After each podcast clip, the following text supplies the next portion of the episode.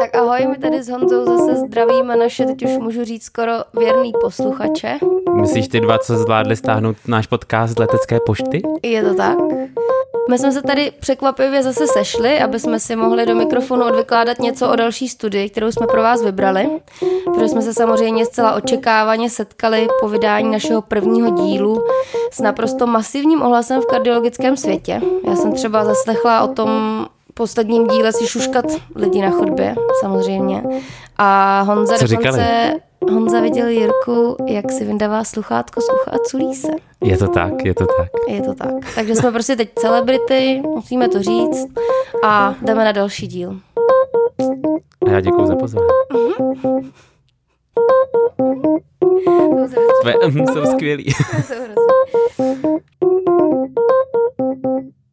Já tentokrát v úvodu rovnou prozradím, že se dneska budeme věnovat velmi recentní studii, která vyšla teď v září a jmenuje se DAPA HF. A Je to studie, která, když to teď řeknu velmi zjednodušeně, sledovala osud pacientů z HEF-REF, což je teda samozřejmě zkratka pro pacienty se srdečním selháním s redukovanou ejekční frakcí, tedy pod 40%, kteří teda bez ohledu na to, zda byli či nebyli diabetici, užívali známé perorální antidiabetikum dapagliflozin. Vy už jste možná o DAPA HF slyšeli od vašich kolegů, kteří měli to štěstí a mohli si její první představení vyslechnout osobně s drobkama od croissánu na košili a z kafeole v ruce, protože ta studie byla poprvé prezentována v Paříži, teď nedávno, na kongresu European Society of Cardiology. SC. Je to tak, my jsme tam teda nebyli, žádný croissant jsme neměli, ale snad příští rok v Amstru si dáme koláčky nějaký. My jsme dělali propuštění na oddělení. Ano, my jsme propouštili jako život. Dobrá. Uh, rozhodně je teda dobrý si tuhle studii uložit do podvědomí, protože je dost pravděpodobný, že se o ní bude v následujících letech dost často mluvit. Když chcete zamachrovat před primářem, tak uh, určitě poslouchejte, jestli vám za to teda nehrozí nějaký veřejný lynč po tom, co budete dělat chytrolíny. A náš podcast začne tradičně, pokud teda už můžeme slovo tradičně použít ve druhém díle. A začneme teda tím, že z Jandy vytáhneme nějaký moudra o tom, jak vlastně někoho napadlo, že se zkusí podávat perorální antidiabetika i nediabetikům a budeme sledovat, jak na to zareaguje jejich srdeční selhání. No, asi nepřímo za to může FDA, eh, která způsobila to, že asi před deseti lety začaly vyžadovat od farmaceutických firm, aby když eh, dají na trh nové antidiabetikum ve Spojených státech, takže prokážou kardiovaskulární bezpečnost. To znamená, že to aspoň neškodí ve směru infarktu a podobně. A díky tomu se začaly dělat studie na nových antidiabeticích a díky tomu se dostalo uh, právě na zkoumání těchto glyflozinů, což jsou SGLT2 inhibitory.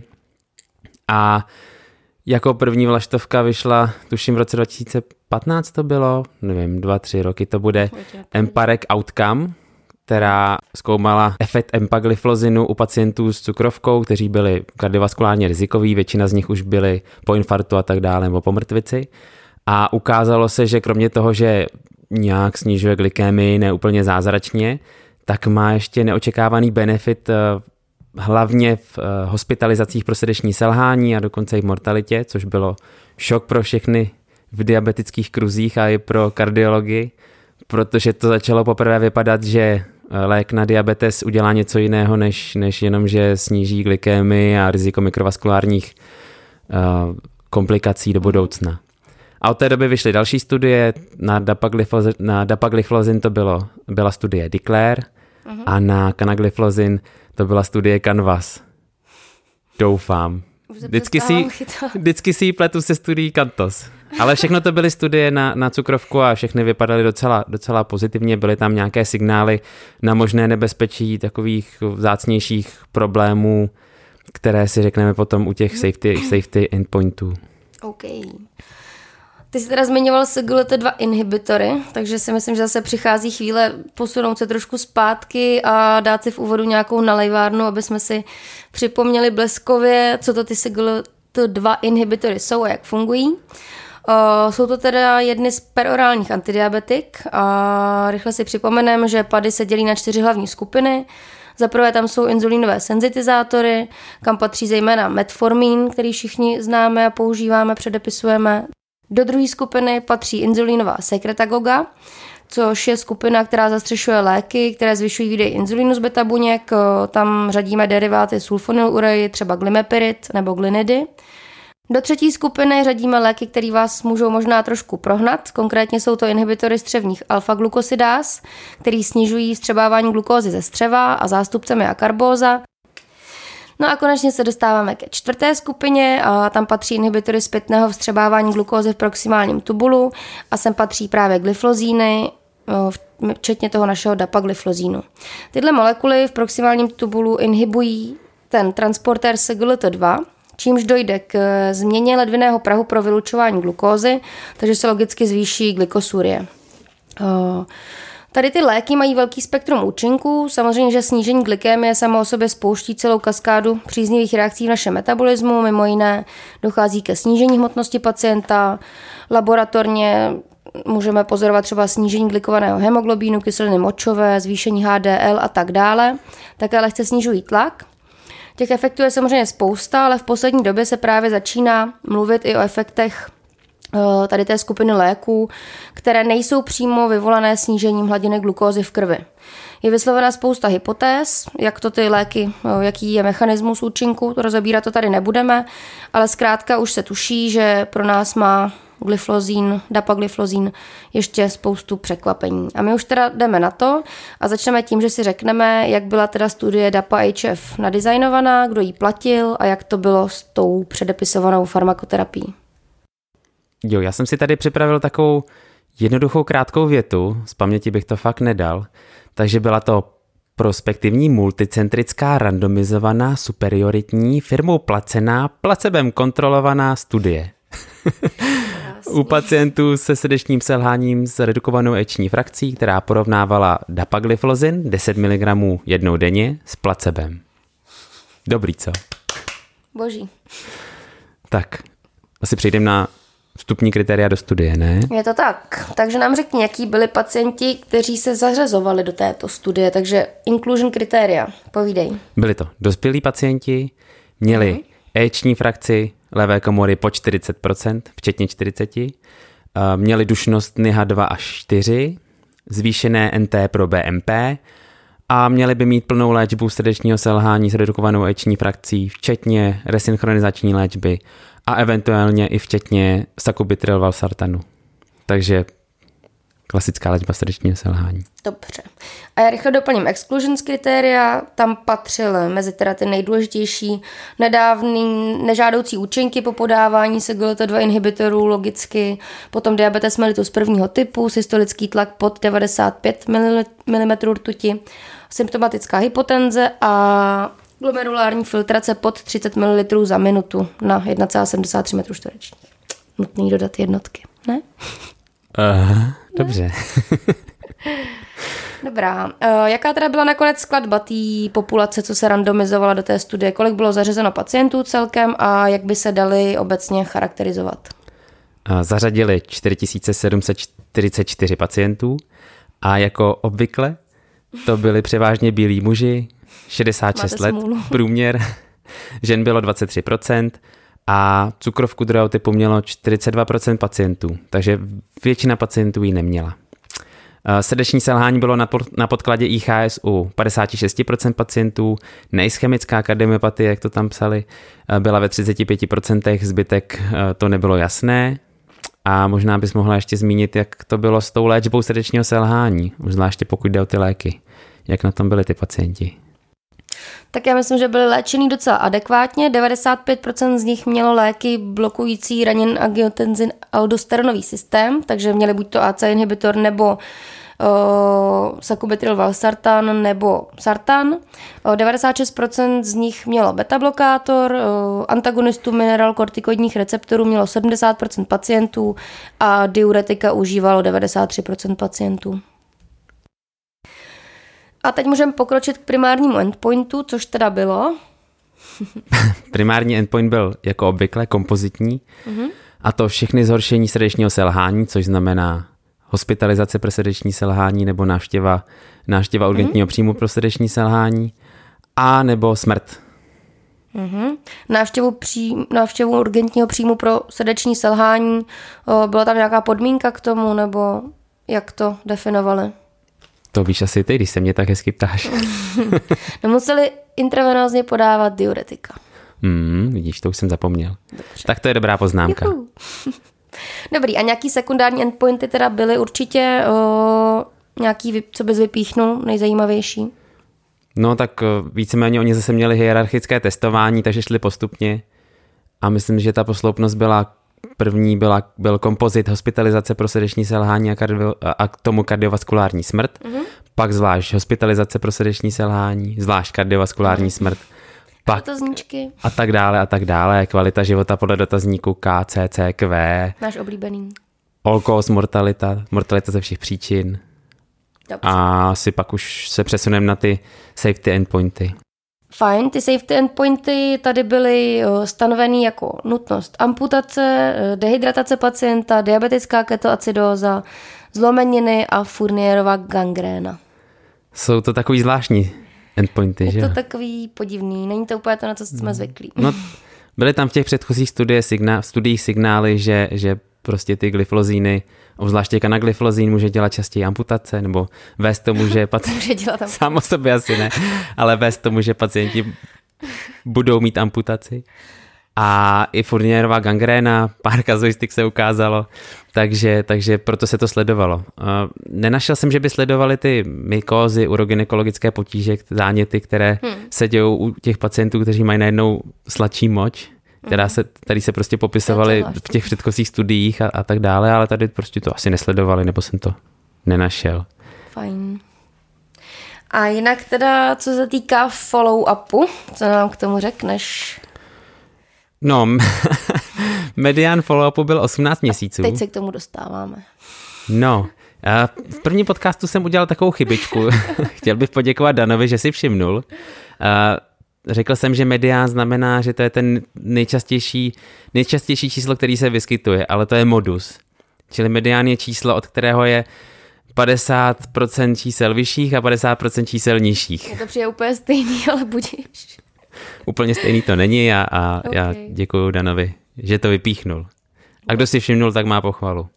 Nicméně tady byl teda medián follow po 18 měsíců a jenom dva pacienti se ztratili eh, se ztratili follow-upu, jak se říká, takže prostě se nezjistilo, jak dopadly. To docela poslušný teda celkově. No, oni, tady u těch placených studií to bývá, ale to samozřejmě ideální úplně follow-up prakticky. Ideální by byl 100%, ale hmm. jsou to jenom dva pacienti, kteří navíc byli na placebu. Takže pokud by zemřeli, tak by to tak by to spíš bylo pozitivní pro ten dapagliflozin, než obráceně. Kdyby chyběli pacienti z dapagliflozinu a byli by třeba po smrti, tak by to mohlo vadit víc. Mm-hmm. Dobrá. Fajn, dostaňme se teda k výsledkům. My, když to tady máme otevřený, tak už můžeme vidět, jak se v těch eh, grafech porovnávajících incidenci jednotlivých outcomeů čára dapagliflozínu drží hezky pod čarou placebo, takže to vypadá rozhodně už na první pohled pěkně. Ale ať jsme teda konkrétní, můžeme rovnou prozradit ten hlavní výsledek. Já tě ještě přeruším, jenom zopakuju. Primární mm-hmm. endpoint byl kompozit všech zhoršení srdečního selhání a smrti ze všech příčin. Přesně tak. A výsledek teda celkový je 16,3% primary endpoint u dapagliflozínu a 21,2% u placebo. Tady z těch dvou čísel si můžeme mimo jiné spočítat i absolute risk reduction, což samozřejmě odečteme ty dvě hodnoty, vyjde nám 4,9% rozdíl. To je právě ten údaj, který se nám hodí k tomu, aby jsme si mohli vypočítat NNT, jak jsme zmiňovali už minule. Já teda odečtu ty procenta incidence primárních endpointů, 4,9%, jak jsem říkala, a vydělím stovku tady tím číslem, takže nám vyjde 21 a NNT 21 už rozhodně vypadá docela slibně. Vypadá to slibně celkově, protože i ve všech sekundárních endpointech eh, vlastně v posloupnosti toho hierarchického testování, o kterém jsme se bavili minule u Plato, eh, všechno dopadlo líp pro dapagliflozin, například eh, all cause mortalita asi pro nás nejzajímavější 11,6% versus 13,9%, třeba hospitalizace pro srdeční selhání 9,7 versus 13,4% a všechno to bylo statisticky významný rozdíl. takže to samozřejmě zvyšuje, zvyšuje pravděpodobnost, že ty výsledky jsou opravdu, když všechny ty pod, podskupiny vychází mm. stejným směrem. A navíc, jestli ještě něco k těm... Safety endpoints? Mhm. Mm-hmm. Povídej. Tak povídej. Ty povídej. No já povídám, že se v těch sledovaných skupinách nenašly žádný rozdíly u těch uh, safety endpoints, takže zkrátka ty pacienti i nediabetici, i diabetici, kteří brali dapagliflozin, tak uh, neměli žádný komplikace zdravotní. Nějaké komplikace tam byly, většinou to bylo numericky horší pro dapagliflozin, ale nic nebylo statisticky významný, takže žádný extrémní signály, protože by to mělo ty pacienty hromadně zabíjet a dělat jim to furnierovi gangrény. A amputovat jim to nohy. A amputovat jim to nohy po požití. Dobře. Uh, ať teda tu studii úplně nepřechválíme jenom a nesedneme na lep těm krásným číslům a kouzelně nízkému NNT. Zarazilo tě tam něco? Nebo všiml jsi na webu něčeho, co se nelíbilo vědcům, lékařům a tak dále? Byla tam nějaká kritika? No tak moc jí nebylo. Tady v tom případě opravdu většina lidí, kteří se k této studii vyjadřovali, byli nadšení a optimističtí. Nicméně nějaký problémy nebo ne ani problémy, ale něco bychom si měli říct k tomu.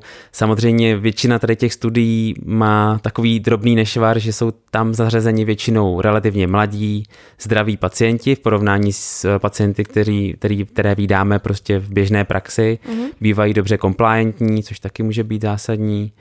Uh, důležitá věc je, že jenom málo pacientů tady bylo na Entrestu, takže nemůžeme úplně být jistí, jestli ten benefit se přenese i do toho do této populace, která Entrest užívá sakubitril valsartan. Mm-hmm. Dělala se sice postdoc analýza, která vypadá, že to pomáhá i u nich, ale to nejsou úplně silná data, takže to by ještě chtělo dozjistit do budoucna. Mm-hmm. Byl samozřejmě, jako ve většině těchto studií, u léku, který se dává dlouhodobě, poměrně krátký follow-up. Že Dostávali to pacienti jenom 18 měsíců.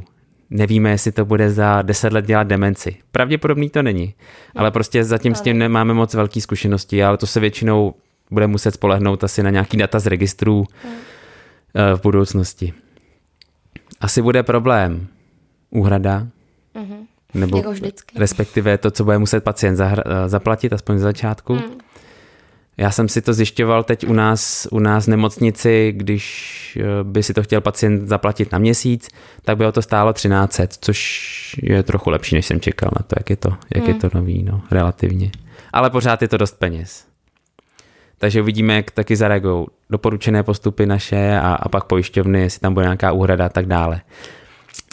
A poměrně intenzivní problém v této populaci je samozřejmě polikpragmázie, protože pacienti už mají u nás tolik léků, obzvláště když mají chronické srdeční selhání na podkladě IHS ještě, hmm. že může být velký problém s compliance a, a vůbec eh, s tím, aby ty léky pořádně fungovaly, když se kombinují s dalšími 10 až 12 léky.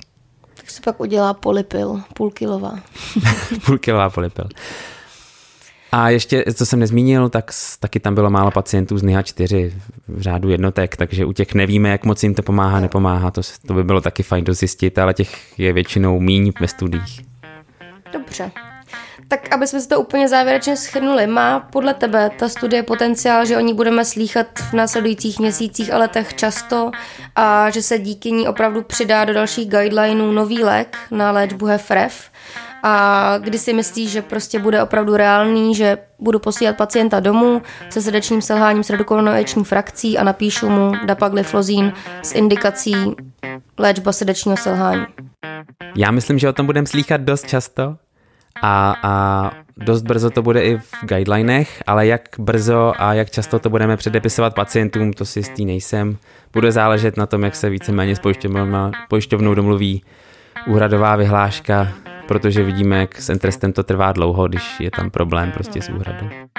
A teď pokud vím, tak asi tak 15% pacientů dostává uh, sakubitril valsartan z těch, kteří by byli indikováni mhm. průměrně. Tak Dobrá. Nějaký joke nakonec nemáš pro nás tentokrát? Bonus joke nakonec Bonus nemám. Joke. Nemám, ale mám vzkaz pro Dana. Jak? Dane, Dane, doufám, že už jsem ten medián řekl správně. Prosím, když tak mě oprav a já to příště zase předělám. Díky. Budeme předělávat cokoliv nám řeknete a děkujeme za poslech a zatím se mějte. Čau. Mějte se fajn.